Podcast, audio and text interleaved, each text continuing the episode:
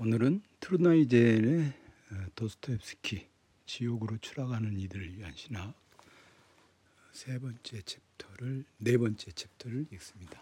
네 번째 챕터는 어, 이반 카라마조프 대심문관 그리고 악마라는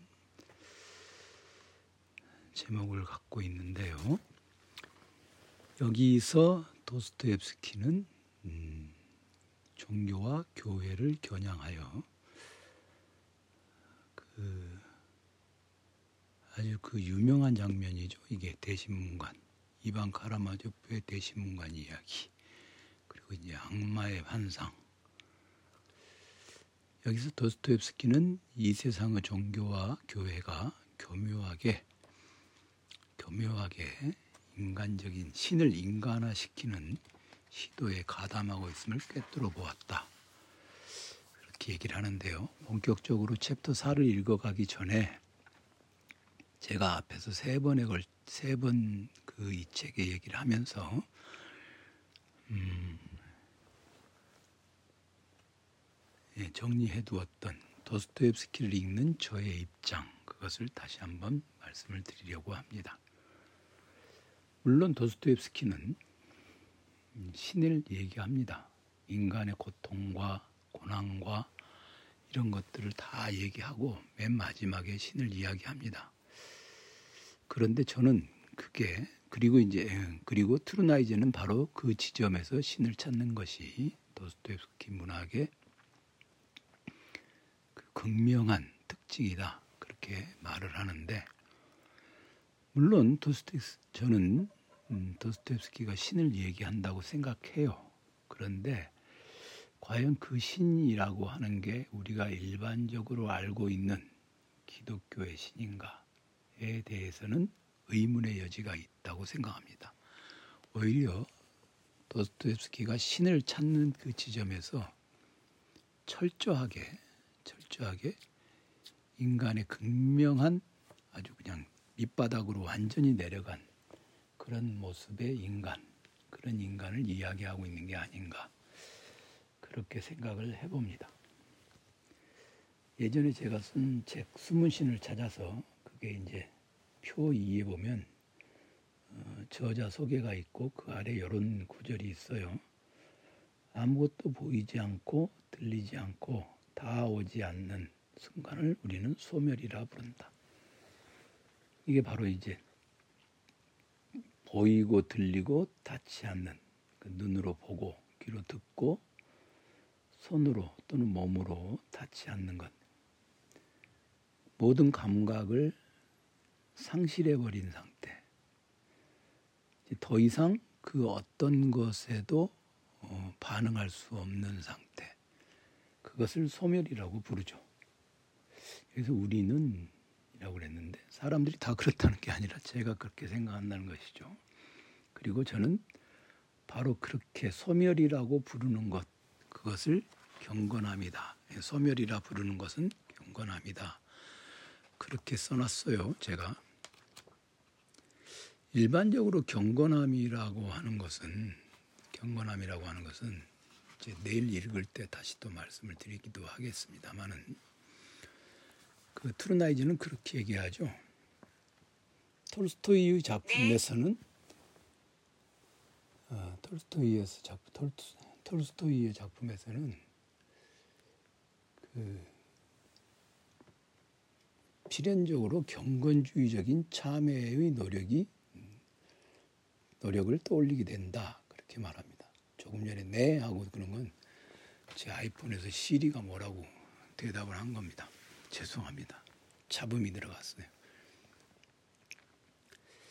톨스토이나 경건주의자들의 경우에는 그 반드시 의로운 사람, 불의한 사람, 회심자와 비회심자 그런 구분이 있어야 되고 그러한 구분이 목표가 되기도 한다. 그런 것을 지적하거든요. 그러니까 어, 저는 사실 톨스토이 읽으면서 너무 힘들었어요.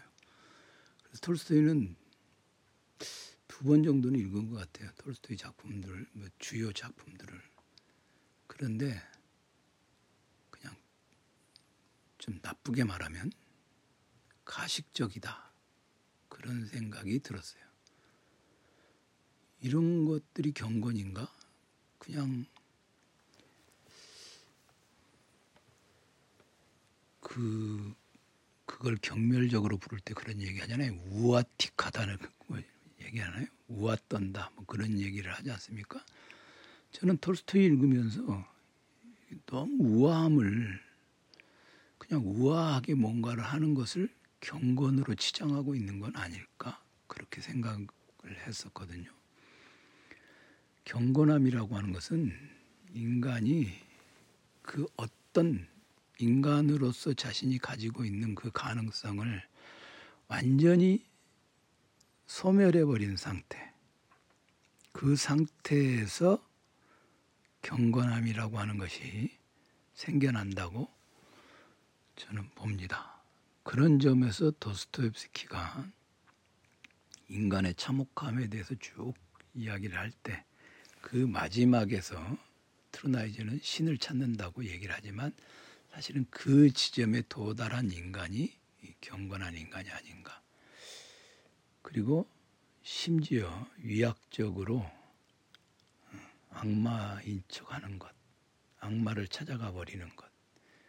그게 그 소멸의 단계에서 소멸의 단계에서 음, 보이는 경건함이 아닌가 그렇게 생각을 해봅니다.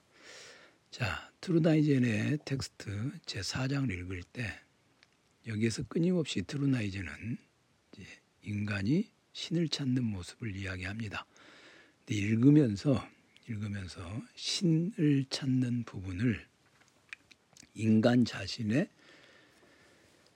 그 내가 이렇게까지도 참혹해질 수 있겠는가 하는 그런 것을 발견하는 지점이라고 우리는 바꾸어서 읽을 필요가 있겠죠.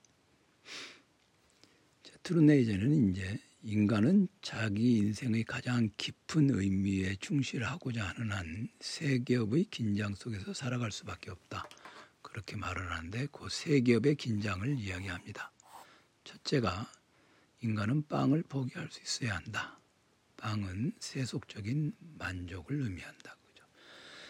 세계업의 긴장 중에서 첫째 긴장은 세속적인 만족을 포기합니다. 왜 그렇게 해야 되느냐? 왜 그렇게 해야 되느냐? 인간이라는 존재는 유한하기 때문에 그렇습니다. 유한하기 때문에 세속적인 만족 이것을 어, 영원히 살고자 하는 그런 욕망을 품고 있죠. 그런 만족을 포기해야 합니다. 두 번째의 두, 두 번째 그러니까 그 세계부 긴장 중에서 둘째 긴장은 인간은 자신의 정신적인 실존에 확실함마저도 기대해서는 안 된다. 그렇죠? 항상 맨정신인 것도 아니고 정신적 실존의 확실함도 기대해서는 안 된다. 글자 그대로 어둠 속으로 뛰어들어야 한다.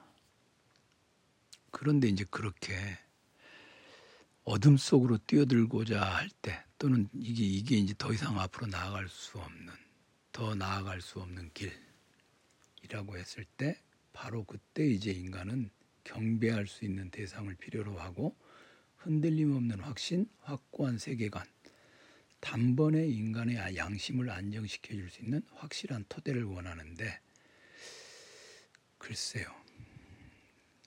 그게 종교죠.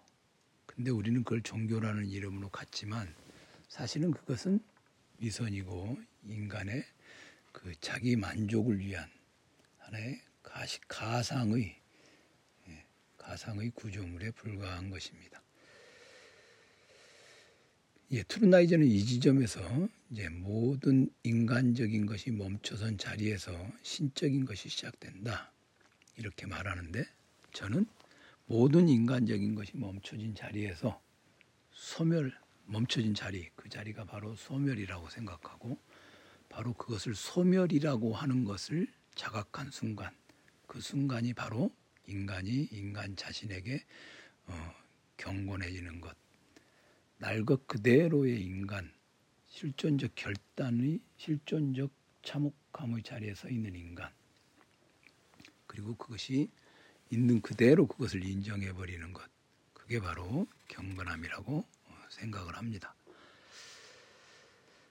그 다음에 이제 세 번째가 바로 어, 하느님까지도 신까지도 포기해야 한다. 그렇죠. 신까지도 포기해야 되죠. 그리고 그 인간에 대해서 뭐라고 설명해주고 하는 것 그런 존재는 신이 아닙니다. 그 설명은 인간이 하는 것이기 때문에 신이 신의 이름을 빌려서 인간이 하고 있는 것이죠.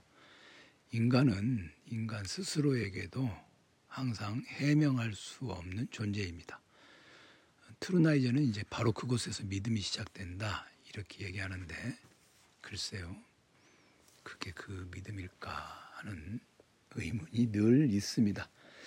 저는 그래서 그냥 명목상으로는 가톨릭 신자지만 어, 그 가톨릭 신자라는 것은 그냥 명목이고 인간은 영원히 신을 알 수 없다고 생각해요. 그리고 신의 이름을 부르면서 신에게 신앙을 고백한다 하는 것 그것은 그냥 그 순간은 내가 스스로를 음, 알수 없는 그런 존재라는 것을 고백하는 순간이라고 생각을 합니다.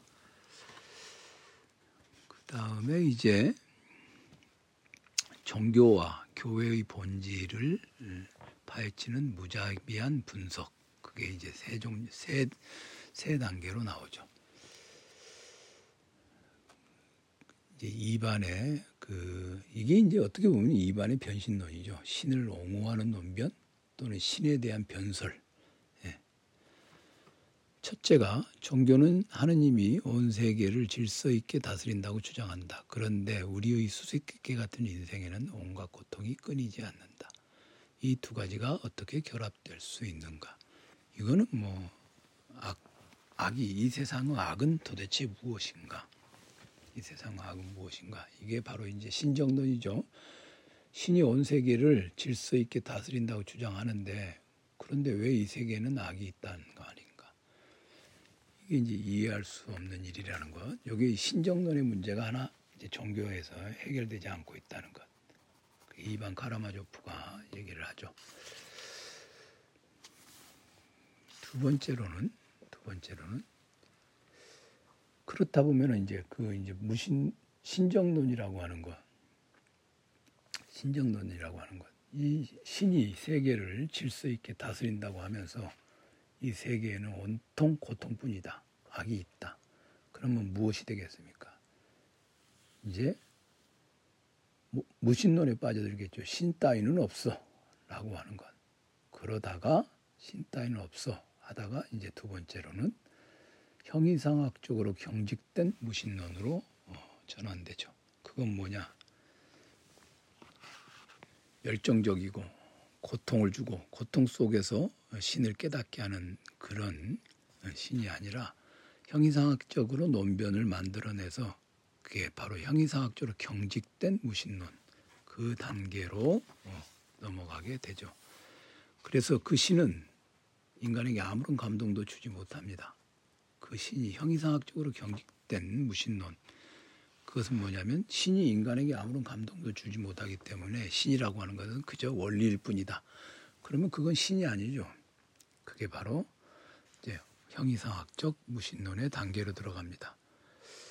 그런데 그것이 다시 한번 변신을 하고 전환을 하면 악마적이고 사탄적인 뭐 그따위 신이 무슨 소용이 있겠어 형이상학적이든 뭐든 간에 해서 신에게서 벗어나고자 하는 환상에 도취되어서 스스로가 신이 되고자 하는 인간의 그런 열망을 인간의 열망을 또는 인간의 그 거만함을 형상화한 악마 그 악마가 등장하게 되는 것이죠. 이게 바로 이게 바로 이제 그 도스토옙스키가 그 대신문관 그 장면 이런 것들을 통해서 그 장면들을 통해서 그 신에 대해서 논변하고 있는 부분입니다. 그리고 이제 도스토옙스키는 그 과정에서 거짓 거짓된 또는 달콤한 그런 위안을 주고 있는 교회를 비판에 들어가고 있는 것이죠. 오늘은 오늘은 대신문관 장면을 분석한 그걸 읽으면서 어, 도스토옙스키 생각을 한번 살펴보고 그에 대한 트루나이젠의 어, 해석을 읽고 그리고 그것에 대한 저의 생각을 아주 간단하게 말씀드렸습니다.